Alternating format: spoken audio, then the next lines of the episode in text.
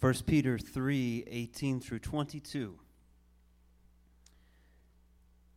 For Christ also suffered once for sins, the righteous for the unrighteous, that he might bring us to God, being put to death in the flesh, but made alive in the Spirit, in which he went and proclaimed to the spirits in prison, because they formerly did not obey when God's patience waited in the days of Noah while the ark was being prepared, in which a few, that is, eight persons, were brought safely through water. Baptism, which corresponds to this, now saves you, not as a removal of dirt from the body, but as an appeal to God for a good conscience through the resurrection of Jesus Christ, who has gone into heaven and is at the right hand of God with angels, authorities, and powers having been subjected to him. Let's pray.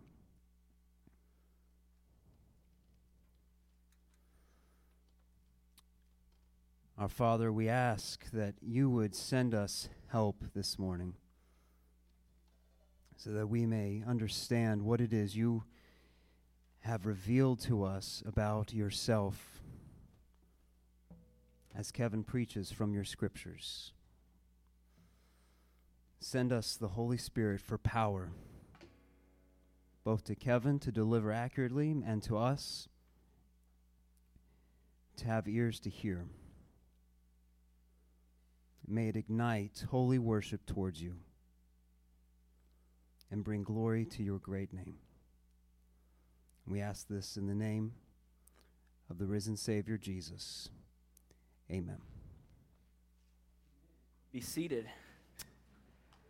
So, good morning, church. Good to see you guys here. If this is your first time worship with, with, with there we go. Good start.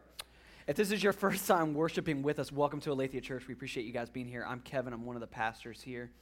Um, for those of you guys that are normals, as you can see, we got rid of a bunch of chairs this week because if you're wondering why we're so much smaller this Sunday, the students have left uh, for the week. So um, be nice for those of you clapping. there would be no economy in this city if it weren't for that university. Please remember that.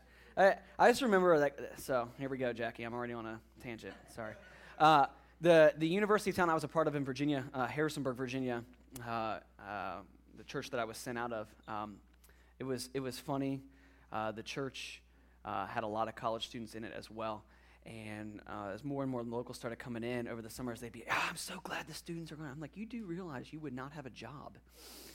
And this, this town would have like eight people in it if the university wasn't here. So it's like, yes, I understand there are, there are nice things about when the students are gone, like you can get down 34th Street in under 25 minutes. You know, those things are nice.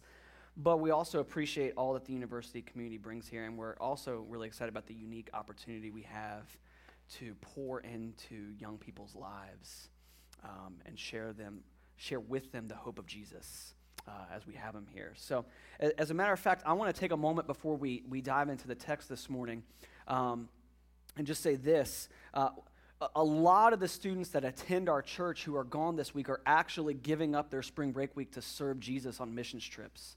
And so um, some of them uh, are up in the panhandle doing disaster relief work. Uh, with the Florida Baptist Convention and with another church here in town, along with the BCM. Uh, we've got students in Guatemala uh, doing trips uh, to take clean water uh, to, to people in Guatemala and share the gospel. We've got people in Miami, uh, amongst other places. And so, uh, what I would like us to do is to just take a, a moment um, to pray for those students and the people leading those trips this week. Um, and, and, and, you know we can just take a moment to pray silently in our seats but will you pray that the, the teams will be strengthened this week while they're there that God will give them boldness to share the good news of the gospel uh, with those that they come in contact with, and that, they, that we would see people come to know Jesus Christ as their Lord and Savior. So if you'll just pray silently in your seat for a couple minutes, and then I'll close us back out before we start. Thank you, guys.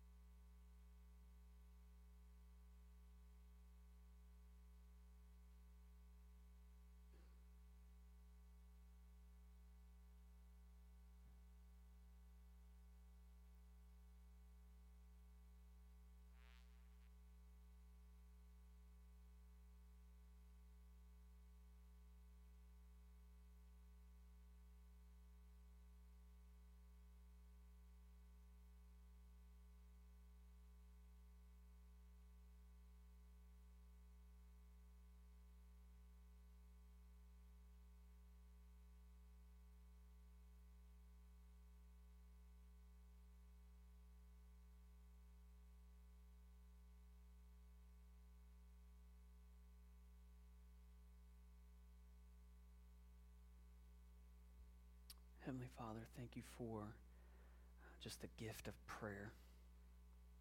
That we can go to you, speak to you, hear from you. Lord, petition to you and ask you uh, to move. And God, as a pastor, I, I confess that um, few things are more encouraging to me than seeing people uh, willingly give up uh, vacations and uh, their own personal time to serve you. And so I thank you for the, the men and women who have, have given up this upcoming week to serve you in various ways. I pray for the team that's in the panhandle doing disaster relief work. Lord, as I was talking to somebody just a few weeks ago, uh, the amount of people uh, that we're seeing come to know you and have a personal relationship with you in the panhandle right now is just amazing. Uh, the work that you're doing through uh, many, many different churches and many, many d- different denominations and expressions of the local church in the panhandle right now is just a beautiful testimony to you and your gospel. I thank you for men and women who are laying down uh, weeks and weekends to go up there and just serve people and show people the love of Christ. I pray that you would use our team that's there this week, uh, that you will give them strength to do a lot of really, really difficult work of gutting houses and removing debris and re roofing houses that n- haven't had a roof for going on four or five months. Uh, and that, that in that you would give them the opportunity to share why they're there, which is that they, their lives have been forever changed by the love of Jesus. I pray for the teams in Guatemala, Lord, that uh, you will give them uh, just an, an ability to love on the people that they're going to come in contact with, that you would give them clarity as they share the gospel. I pray for the teams that are in Miami. Uh, that are going to be doing outreach on the various campuses in the, and in the city itself um, that you will send people to them that you've already been drawing to yourself, Lord.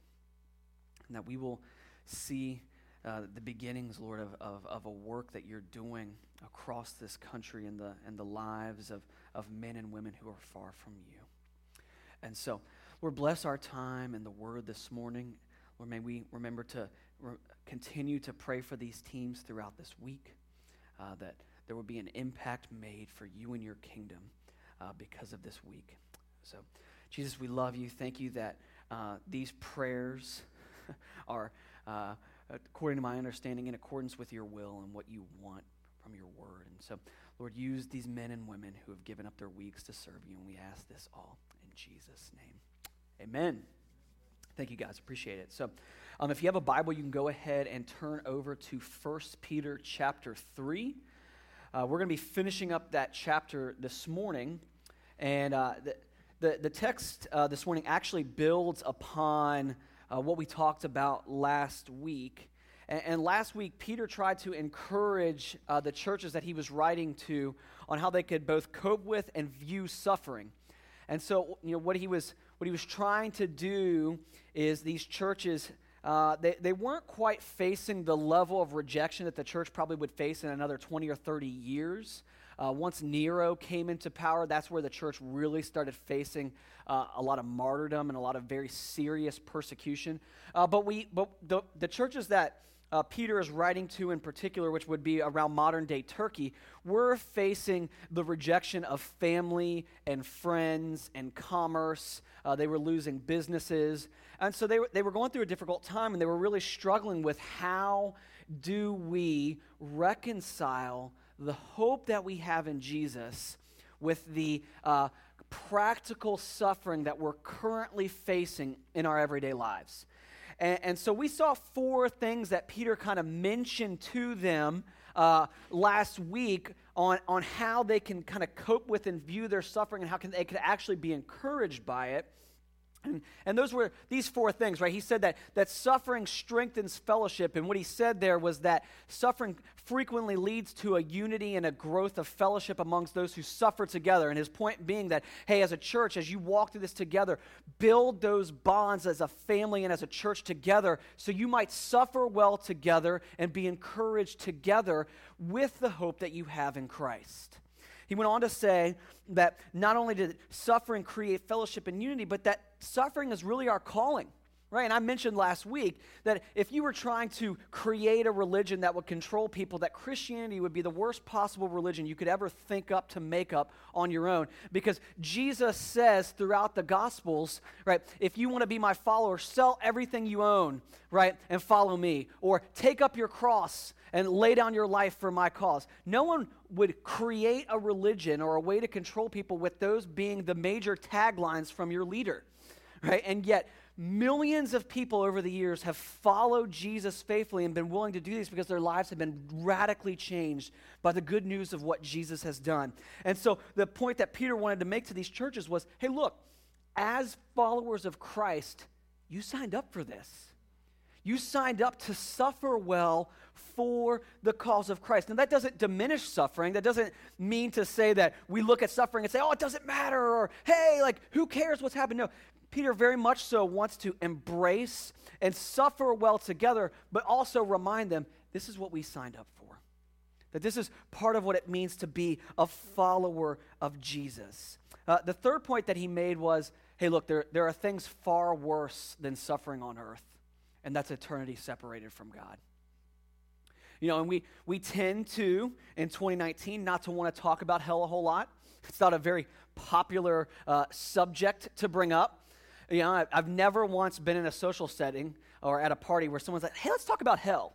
Like, never once has that been brought up. But the reality is, is that Jesus talks about hell quite a few times throughout the Gospels. And the reality is, is that he both believed that it was a real place, and it was a place that people were going to go if they did not know Jesus as Lord and Savior right? And so Peter's point as he was talking to them last week in the section of scripture that we looked at was hey, look, I, I recognize that suffering is difficult and hard to walk through, but it's nothing compared to eternity separated from God. Right? And we can both mourn over suffering and suffer well together, knowing that, hey, it's nothing compared to eternity. Right? And then the last point we saw this, and maybe the point we really wanted to drive home last week was that suffering creates mission. And what we mean by that is if you are walking through a season of difficulty, right? Whether you're suffering with cancer or your family's rejecting you or uh, there's a lot of fighting and turmoil or you're in a workplace that's not uh, what I would say accepting of a follower of Jesus and, and you're constantly kind of being ridiculed or whatever it may be, that God frequently uses those moments and those opportunities to display his glory to an unbelieving world. Right? I say all the time, and I use this example a lot, but my pastor up in Virginia who lost his son at five weeks, when he came into church and declared that God was better than losing his five week old son, we saw dozens of people give their lives to Christ that morning. Because there's something about finding your hope and rest in Christ that declares to an unbelieving world, Jesus is better right? And so Peter's point was even if you were to suffer now unjustly, right, that God uses that to display the glories and excellencies of Christ to an unbelieving world. and so this morning, Peter is going to share kind of one more thought to add to those four points that we looked at last week. And kind of this fifth point that he's going to bring up is this suffering helps us to learn and be more like Jesus. That that's how he's going to finish up chapter 3. Maybe maybe to put it another way, Peter is going to show us that suffering uniquely allows us to relate to and learn from the life of Christ. That by following his example, we will both be encouraged in our suffering but also hopeful hopeful for future vindication that comes only in him. That that we can face suffering, trials, rejection, humiliation, that we can face those things hopeful because of the future hope that comes with our vindication in Christ. Now, I have to give a disclaimer this morning. Uh, the text that we're going to look at this morning is one of the most difficult that I have ever had to preach. Um, this is a very, very difficult passage of Scripture. I think I spent more time reading commentaries on this passage than I have in quite some time in preparation for a sermon. Um, John Calvin noted in his commentary that I was reading, uh, preparing this week, that uh, uh when he was looking at uh, verse 18 and verse 19, he says, But as the obscurity of this passage has produced, as usual, various explanations, I shall first disprove what has been brought forward by some and secondly, we shall seek its genuine and true meaning. That's what he says when kind of embracing these two passages. He goes on to give a theory that, that I'm not going to share right now. But in the next line, in verse 20, he gives this. He says, verse 20, though, gives great difficulty to my own interpretation. Right? Meaning, right, as we look at the text this morning, right, some of our most famous theologians give their opinion on the text and then immediate, immediately say afterwards, but the text makes my own interpretation very difficult. right? And so as, as I read and studied this week, and all I could think of when I was reading that, I was like, thanks a lot, John. You know, like, why even write your thoughts if you say, ah, but the text kind of disproves my, my opinion on this? right? But the reality is, is that this text is going to be, this, be difficult this morning. So um, there will be times where I'm probably going to seem a little bit uh, more in teacher mode this morning as we as we look at the text, but hopefully we'll still take home the main points that I think Peter wants us to see. And, and which I think there's another four things that we can see and learn from uh, in the life of Christ when it comes to suffering.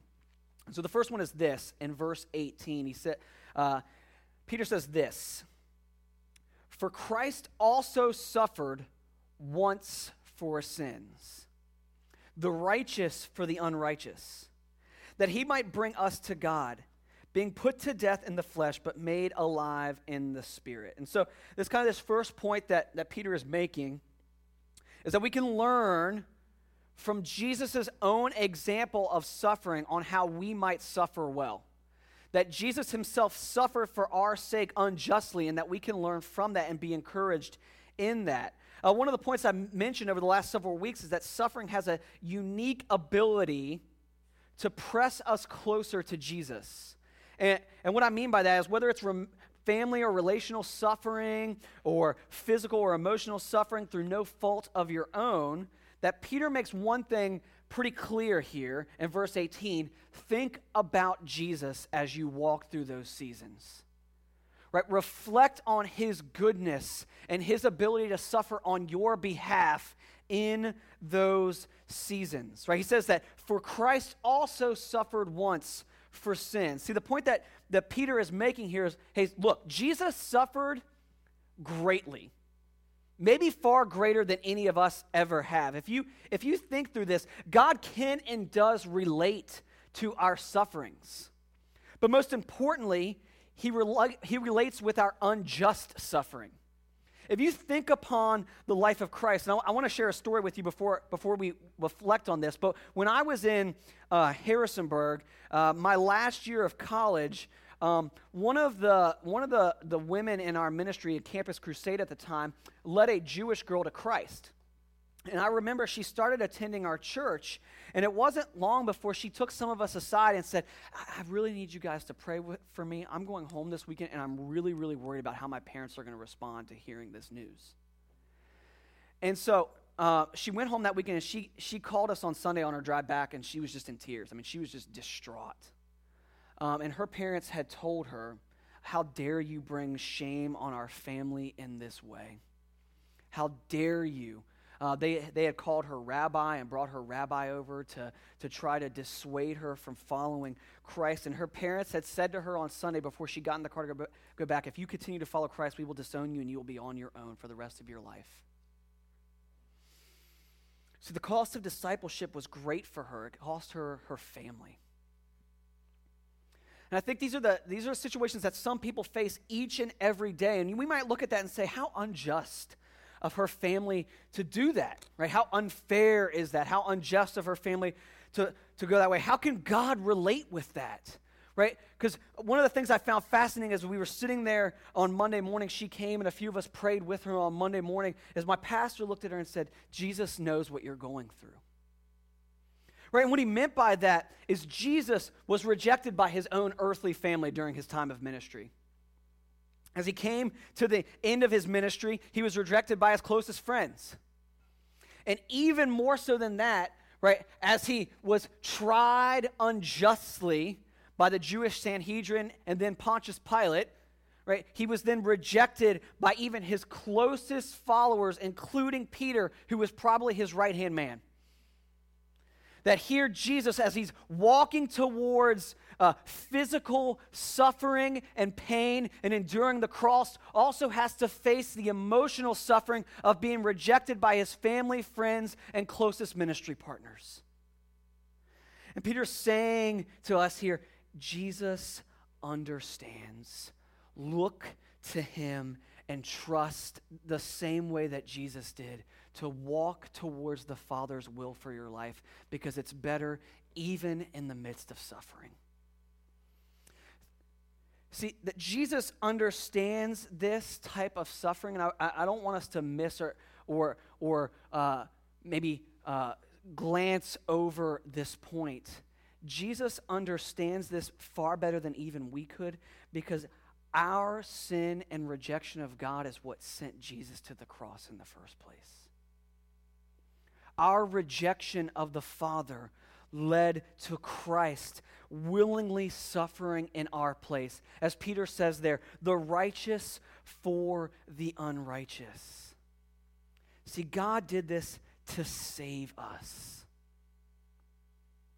When you suffer, Peter says, learn from Jesus' example that suffering can save. Look to Jesus and remember him.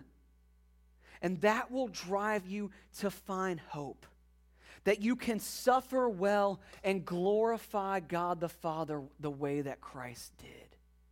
That there's great hope to be found because when Jesus suffered, many were saved.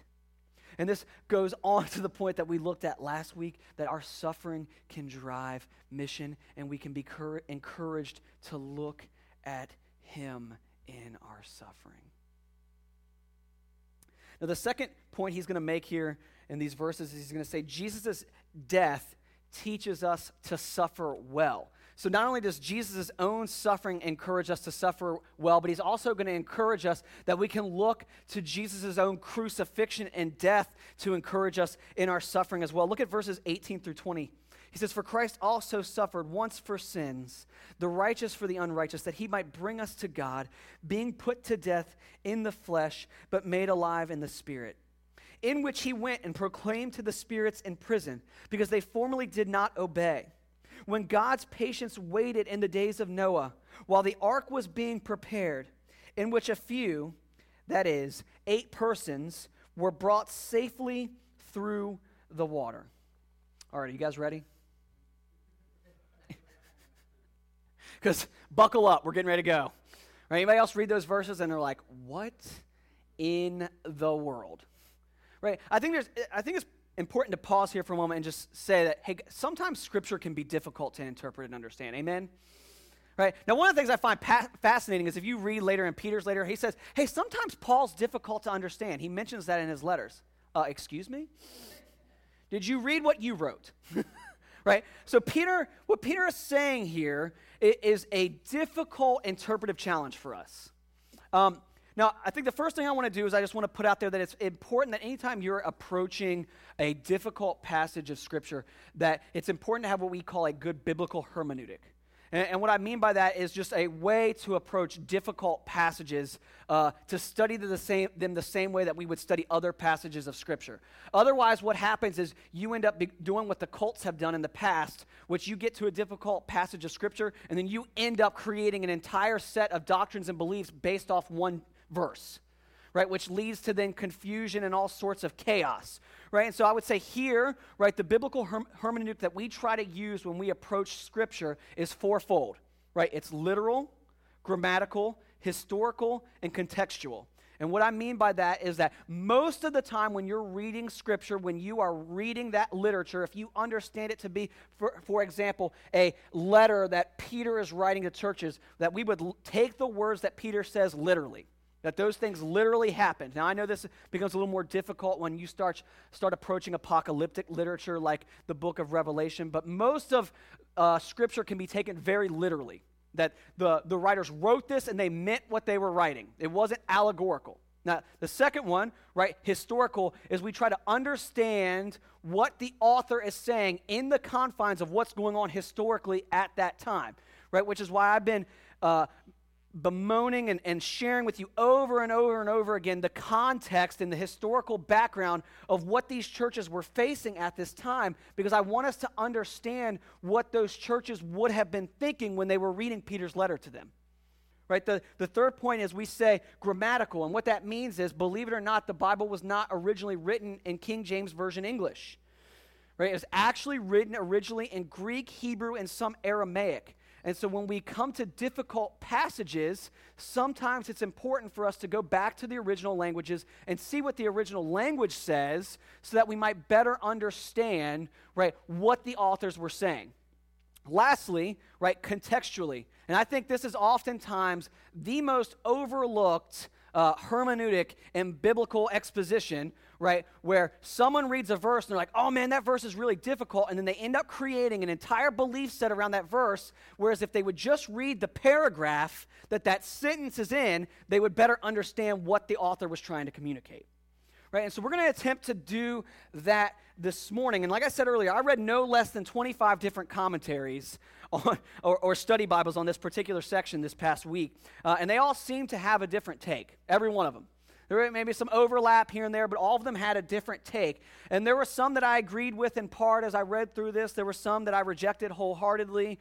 Um, I'll give you my take on what Peter is trying to say. But I will say this. If I give you my explanation of what I see going on here and you're walking away like, I do not agree with you, okay.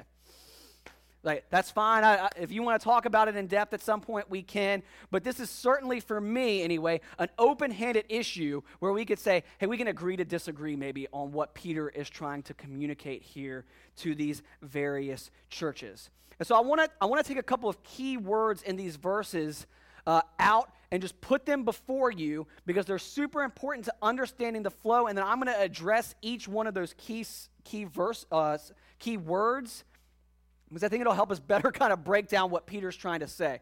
Right? So he says there that that we're being put to death in the flesh but made alive in the spirit in reference to jesus right so we're gonna we're gonna touch on that and make sure we understand that uh, it says this that he went and proclaimed to the spirits that were in prison we'll, we'll address that i promise uh, he brings up noah not entirely sure why. I think I, I think I know why, but I'm not entirely sure why. Noah just seems to come out of nowhere in this passage. Uh, and then he, then he talks about while the ark was being prepared, right, that God was patient, and then he only ended up saving eight people. And I'll get to why um, he's sharing that as well. But anybody confused yet? Okay, good. A few of you are honest. The rest of you are so confused you couldn't even raise your hand, I think. Okay.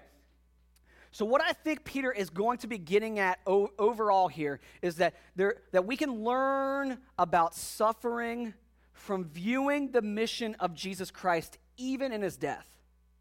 I think that's kind of the overarching idea of what Peter is getting at in these verses. Now, remember, right, in John 19 30, right, these are Jesus' final words on the cross, right? He, he goes to the cross, and, and he, when you get to verse 30, look at what he says. I'm actually going to start in verse 28, but he says, After this, Jesus, knowing that all was now finished, said, To fulfill the scripture, I thirst. A jar full of sour wine stood there. So they put a sponge full of the sour wine on a hyssop branch and held it to his mouth. When Jesus had received the sour wine, he said, It is finished. And he bowed his head and gave up his spirit. And so, what we need to understand, and Peter even mentions this there, that Christ suffered once and for all, right? That, that what happens is when Jesus went to the cross and suffered, that he fully took on the wrath of God for your sin and for mine. For all those who are in Christ, Jesus fully took on the wrath of God so that our payment for our sins would be paid. Right? So, what Peter is, is getting at here is we need to first and foremost remember that the wrath of God was fully satisfied in Jesus' death, meaning that in his suffering, in Christ's suffering on the cross, great hope came from that that, that God's wrath was satisfied, right? It's, uh, it's what Martin Luther referred to as the great exchange was going on in that moment, that, that Jesus was taking on our wrath and giving to us his righteousness by going to the cross. Now, after this, we know the story, right? Jesus is crucified, and then afterwards, he's what? Buried, right? He's buried and he's in the ground, dead for three days. And for thousands of years, historians and theologians have argued what was going on during those three days, right? Some of you guys may have even grown up in a church background where you would recite the Apostles' Creed uh, on Sunday mornings, right? And some of you guys, like I remember going to a different church growing up, and they said a different Apostles' Creed even than my church, right? And one of the things they would say towards the end of that is that they believed that he descended into hell. My church didn't share that particular line of the creed. And so what ended up happening was it was there's this disagreement amongst the churches on what exactly was occurring during those 3 days in the ground. Now let me just say this. The scripture seems to be fairly silent on this. So if anyone tells you with 100% certainty, certainty that they know exactly what was going on during those three days, run. Because the Bible is not very clear and doesn't seem to spend a ton of time on it. But this is one of those instances where it is brought up. That in this passage here, it says that Jesus went and, and declared victory to the spirits who were in prison during that three day period right? And so Peter mentions this. And so I want us to turn over to Luke chapter 16 and give you an example of what I think Peter might be referring to here uh, in, in his letter. Starting in verse 19, and we're going to be reading quite a bit here, so just bear with me, but I want to read the whole story because I want you to understand this idea of what might be going on here. There was a rich man who was clothed in purple and fine linen and who feasted sumptuously every day. And at his gate was laid a poor man named Lazarus, covered with sores, who desired to be fed with what fell from the rich man's table. Moreover, even the dogs came out and licked his sores. The poor man died and was carried by the angels to Abraham's side. The rich man also died and was buried. And in Hades, being in torment, he lifted his eyes and saw Abraham far off and Lazarus at his side. And he called out, Father Abraham, have mercy on me and send Lazarus to dip the end of his finger in water and cool my tongue. For I am in anguish in this flame. But Abraham said, Child, Remember that you in your lifetime received your good things, and Lazarus, in like manner, bad things. But now he is comforted here, and you are in anguish. And besides all this, between us and you, a great chasm has been fixed, in order that those who would pass from here to you may not be able, and none may cross from there to us. And he said, then I beg you, Father, to send him to my father's house. For I have five brothers, so that he may warn them, lest they also come into this place of torment. But Abraham said, They have Moses and the prophets, let them hear them. And he said, No, Father Abraham, but if someone goes to them from the dead, they will repent. And he said to them, If they do not hear Moses, and the prophets, neither will they be convinced if someone should rise from the dead. And a little, little bit of prof- prophetic words there, right, in this story. So here is what we need to kind of understand and know what is going on, right? Uh, Jews kind of had this basic belief that when they died, they went to this place called Sheol. Sometimes it was called Hades, but it was kind of like a, a holding place, right, for those who uh, had, had not gone on to be with God yet. Okay. And so that seems to be, right, where this rich man ha- has gone, right? Now, what also occurred during the Old Testament, right, if you read some of the Old Testament stories, right, is when uh, Satan and his angels uh, rebelled against God, some of them were cast out into prison, right? And so I, I, I believe from the text here that who Peter is officially referring to is actually the fallen angels who were cast out of heaven and sent into prison or into Hades, right? That's the biblical understanding of what happened to them. Now, this place of holding where this final judgment is occurring does not refer to this future judgment and return of Christ from my understanding of eschatology, right? But, but what we see here is that there are people there, but that more importantly, what Peter's getting at is that there are these fallen angels here who think that they have had victory over God because Christ has died. That's the understanding here.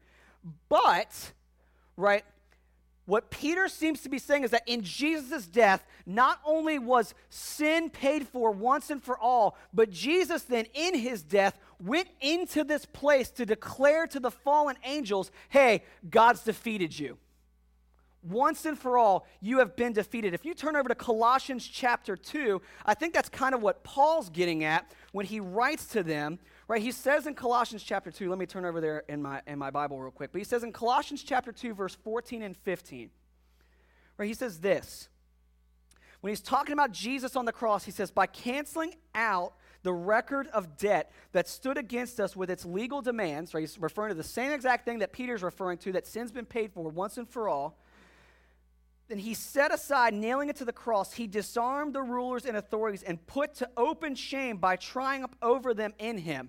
Meaning that in Christ, in his death, that those who rebelled against God the Father, including those fallen angels, were put to open shame in Christ's death. That God put them to shame. And so here's what Peter's saying I believe that Jesus suffered, died, and in his death, declared his victory over sin and death to the spirits that were in prison. I don't think Jesus went to hell, right? I don't know where exactly he was. Could have been in that chasm, I don't know. Right? Scripture doesn't seem to let me know. But that what was going on is that he was declaring finally, hey, sin's been paid for. You guys are done. It's finished. The, time, the appointed time has come. God has said it before an eternity past that this time would come. It has come. You've been defeated. Your power and your reign and your rule are over. Anybody tired yet? Because then he brings up Noah. Right? We have this super confusing passage where he's like, hey, Jesus went and declared to fallen angels that, that he had defeated sin and death. And all of a sudden he's like, hey, and remember Noah? What? Like, where, like what? Huh? Why are we talking about Noah all of a sudden? Right? But look at what he says. He says this. He says, because they formerly did not obey, referring to the angels and the fallen spirits. When God's patience waited in the days of Noah, while the ark was being prepared, in which a few, that is, eight persons, were brought safely through the water. Now, again, I read this, I'm like, what in the world? I thought I was following you, and then all of a sudden you're talking about, no, I don't know what you're doing here. Right? But remember the context of what Peter's talking about, big picture. Right? He's talking about big picture suffering in the midst of persecution. Right? And what he's what he's reminding his readers of is, hey, it's okay to suffer in the midst of persecution because remember what Christ did for you in his death. Right? And then he's moving on here, right, in verse 19 and verse 20 to say, hey, remember Noah? Like, he can relate with your suffering as well. He knows full blown what it means to suffer. Now, some of you guys have been around long enough to have heard me rant and rave about the story of Noah and how I hate the way the church often presents this, especially this story in particular. I mean, guys, I mean, even in, when we were in the next door building, what, what did we paint on the wall for the kids? Noah's Ark. Right, guys, Noah's Ark is the story about God obliterating the human race. except for eight people. And I always love that. We're like, let's tell the kids about that time that God wiped out the human race. Because there's some animals. and a rainbow at the end. Right? And even stories that like kind of get it right still make me mad because they present Noah as the hero of the story. Guys, Noah is not the hero of the story of Noah. Right? Look, look at Genesis chapter 6 with me. Right? He says this starting in verse 5. The Lord saw the wickedness of man was great in the earth, and that every intention of the thoughts of his heart was on only evil continually. Anybody like really happy to be a, a human being yet? Right? Then, then he says this in verse 6. And this is one of the most hard things to stomach. And the Lord regretted that he had made man on the earth, and it grieved him to his heart.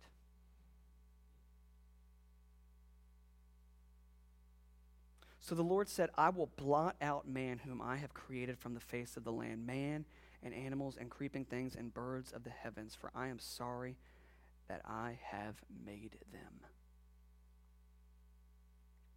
You guys ever been around for one of my rants on, hey, you're not just a person that does some bad things, but you're way more wicked than you think you are? This is what we're talking about.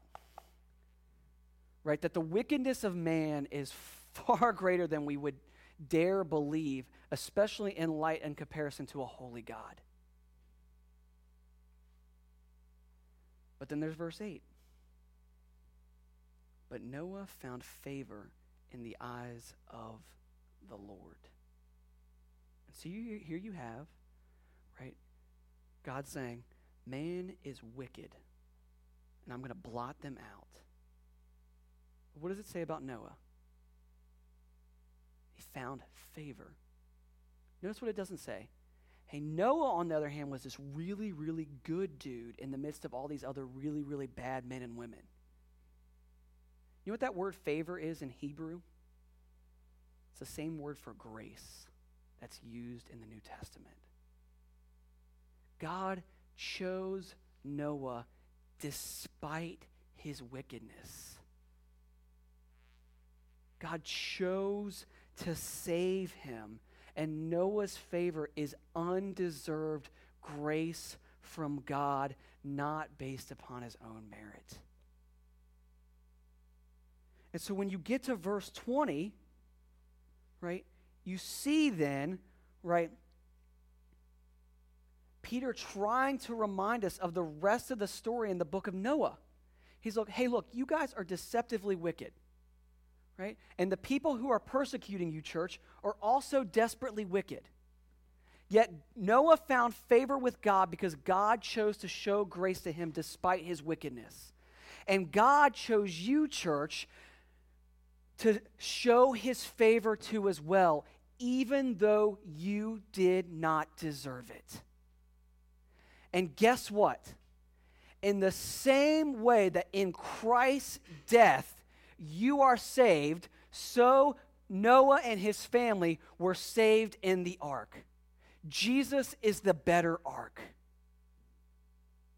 And that what if you guys know anything about the story of the book of Noah, right? Noah built this ark in the middle of a desert. If you understand the measurements that are put out in the book of Genesis, it was roughly the size of a common everyday battleship that our Navy would have. If you follow the timeline, it took him 120 years to, from start to completion to build that thing. Now, I don't know about you guys, but if you were sitting in the middle of a desert, a place that rarely gets rain, and you see this guy making a huge battleship out of gopher wood in the middle of a place where it gets no rain, what are you going to think? This guy's got some issues. I think maybe we need to get him to see a counselor. There's some, there's some, there's some, there's definitely something going on here. And yet, if you read the story in the Genesis account, what did Noah do over and over and over again during that 120 years? God has told me judgment is coming. You must repent. You must believe. You can help me build the ark. We're going to be saved. God's going to flood and destroy the whole world. And all he received during that 120 years was mocking and scorning and rejection and persecution. Until what? Until the rain started to fall and God's judgment came. And so I think what Peter is saying here is in our suffering, when we look to Jesus' death, we see him as our ark. And like Noah, we preach to unrepentant sinners. We preach that God's judgment is coming. And just like in Noah's day, as we preach and beg of those around us to trust in Christ and, their, and to give their lives to Him, we are mocked and scorned and rejected. But God will judge. And when He comes, there will be no second chances. Just like there was no second chance when the rains began to come.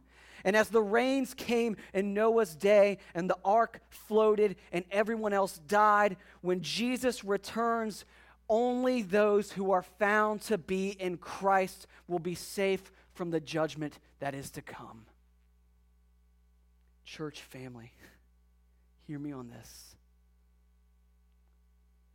We should be given over to getting this message out and standing in the face of persecution that Jesus is the only way to, to be relieved from the impending wrath of God for our sin. Jesus is the better ark. And we call upon the world to give their sin to Jesus to trust in Him to protect them in the coming judgment because one day God is coming. Church, we are like Noah in the desert, waiting on the impending judgment that one day will come. And as we suffer persecution for proclaiming Jesus, we look to his death because it is in his death that we are safe from the judgment of God and the persecution of man. In him and Him alone are we safe. Anybody else tired yet? Want to be done? Because we have a few more verses to get through here. Right?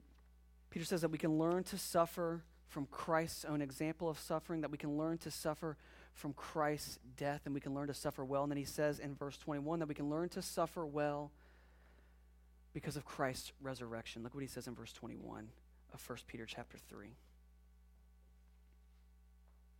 Baptism, which corresponds to this, now saves you, not as a removal of dirt from the body, but as an appeal to God for a good conscience through the resurrection of Jesus Christ.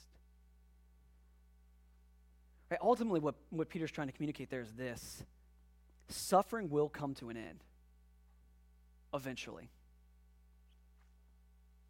And the Father promises this and displays it to us in the resurrection of Christ that as Jesus suffered and died, he also rose again. And we look to Jesus and the promise of his return to know that one day he will set all things right.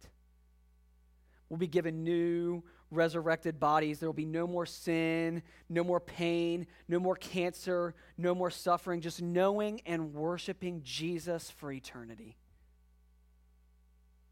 But he says this that baptism corresponds to this and that it now saves you. Anybody ready for lesson number two? On difficult things Peter's saying. right, here, here's what I think Peter's trying to get at. Um, first and foremost, we would say this baptism demonstrates publicly what has already occurred inwardly in the life of a follower of Jesus.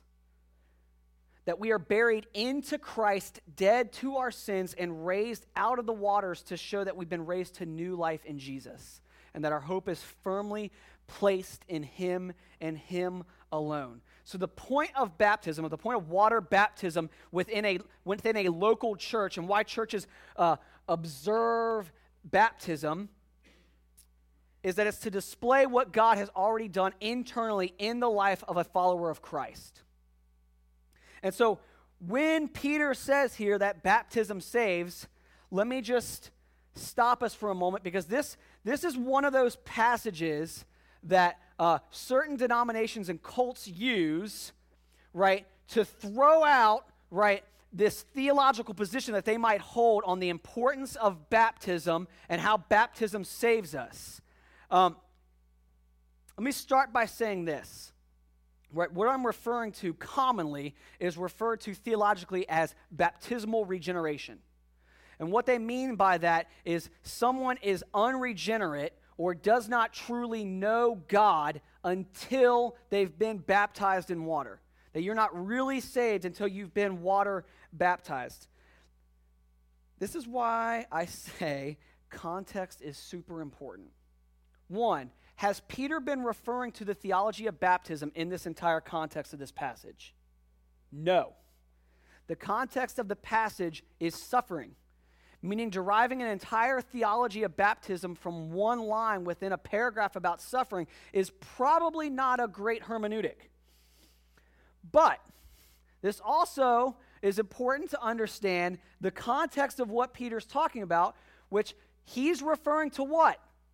The flood right? Now, let me ask you guys this What saved Noah and his family from the flood? Was it the water? No. Right. It was the ark. Right? They passed through the floodwaters. Right? Meaning that baptism displays a passing of judgment in Christ and coming out safe because of his death and resurrection. Right? What happens is people read this verse and they start getting this weird theology like, oh, the water saves us.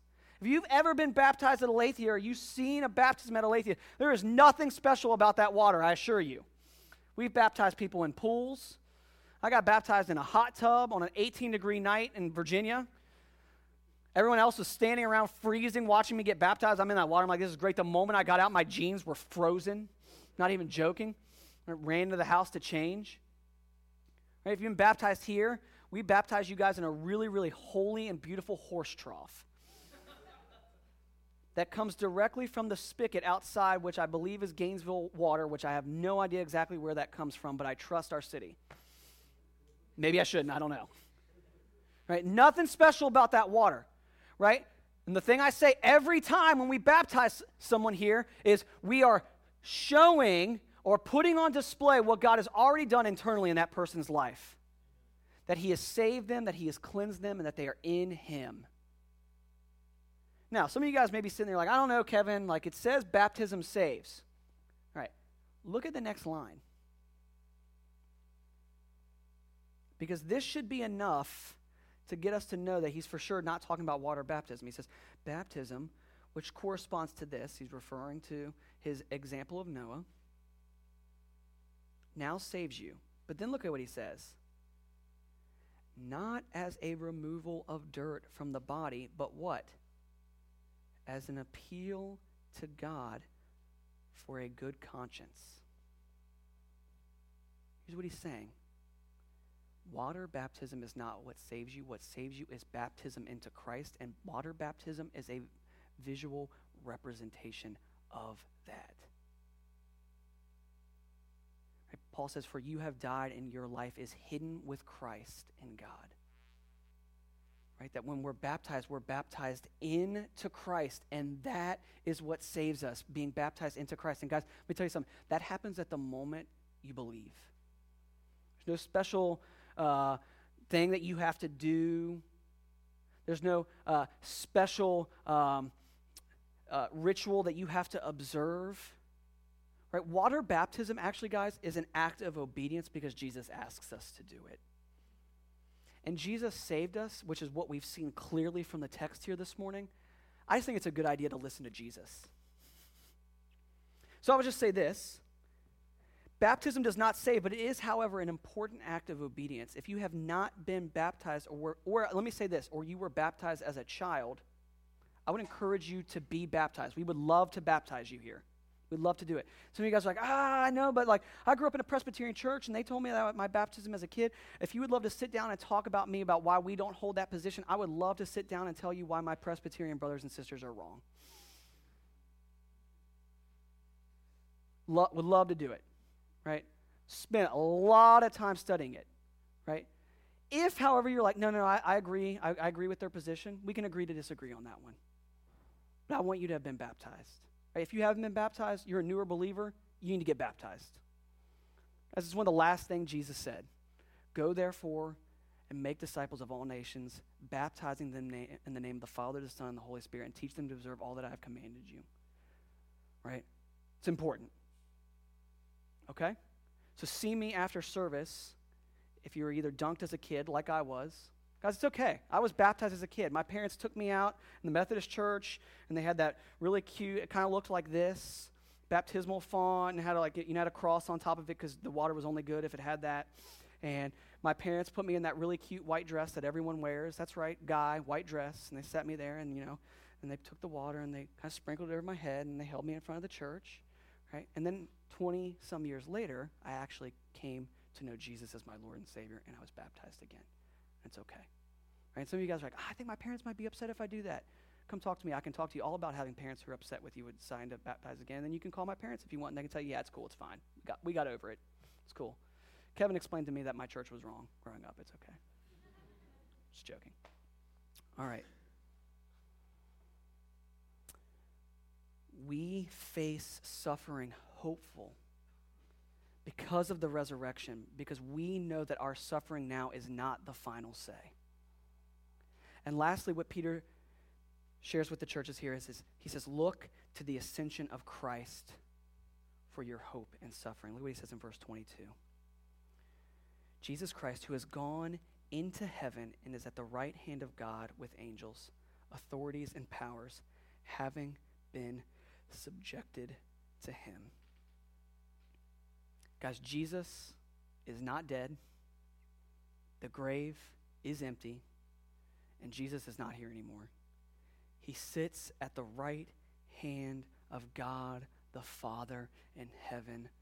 Powers have been subjected to him, and church, Jesus is in heaven, ruling and reigning. Nothing happens on this earth without him knowing about it. Nothing happens on this earth without Him first allowing it to happen. This means that even in your suffering, it is appointed by God and vindication will come. Peter says, Look to Him so you might suffer well. So here's what I want to do I'm going to invite the band back up on stage. I can get somebody to turn the lights off for me. And here's what, I, here's what I'm going to ask us to do I'm going to ask us to respond to the call of Peter to look to Jesus. To look and respond to Jesus. I, I don't know where everyone in this room is this morning. Some of you guys are in, in the midst of really, really great seasons.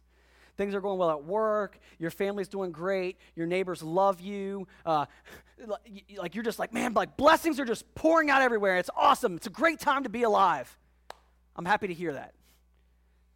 Some of you guys are here this morning. You're like, I hate my job. My boss is miserable. My neighbors hate me. My family doesn't want to be around me. I've got health problems. And you're facing a season of extreme suffering.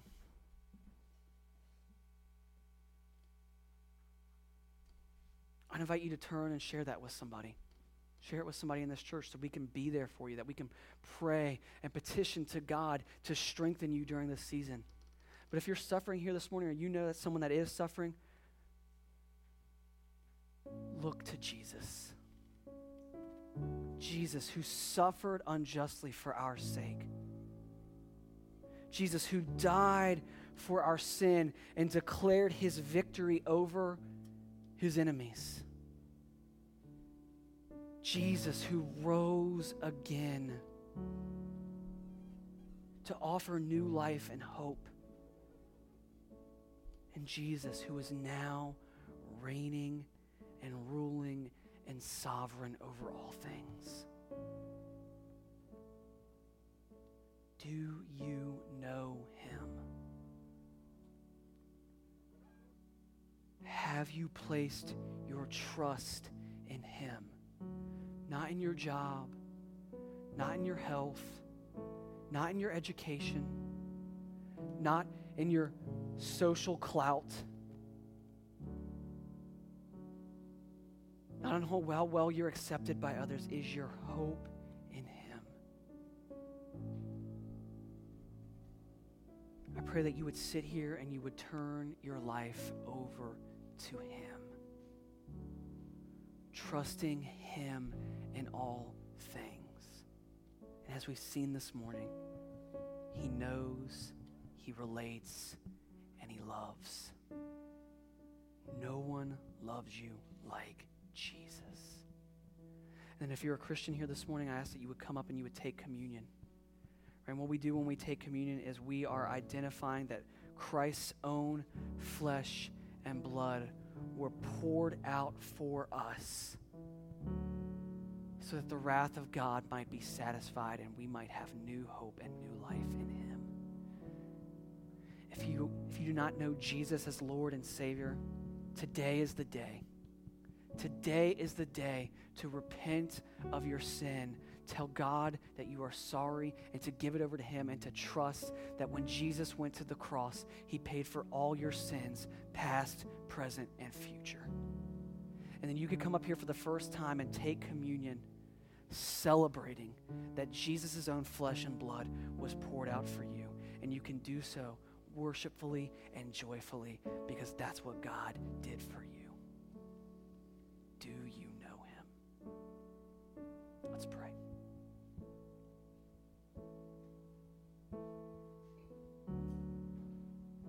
Father, I thank you that Jesus suffered in my place.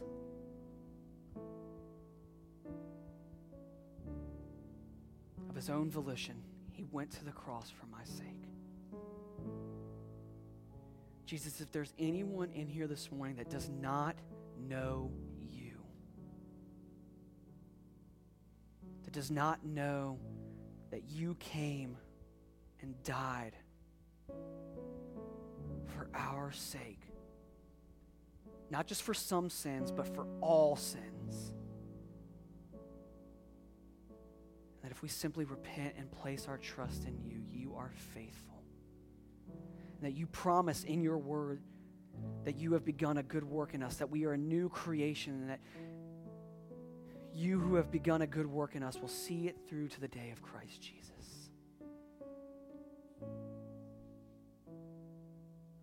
Reveal yourself to them now, God, and save them.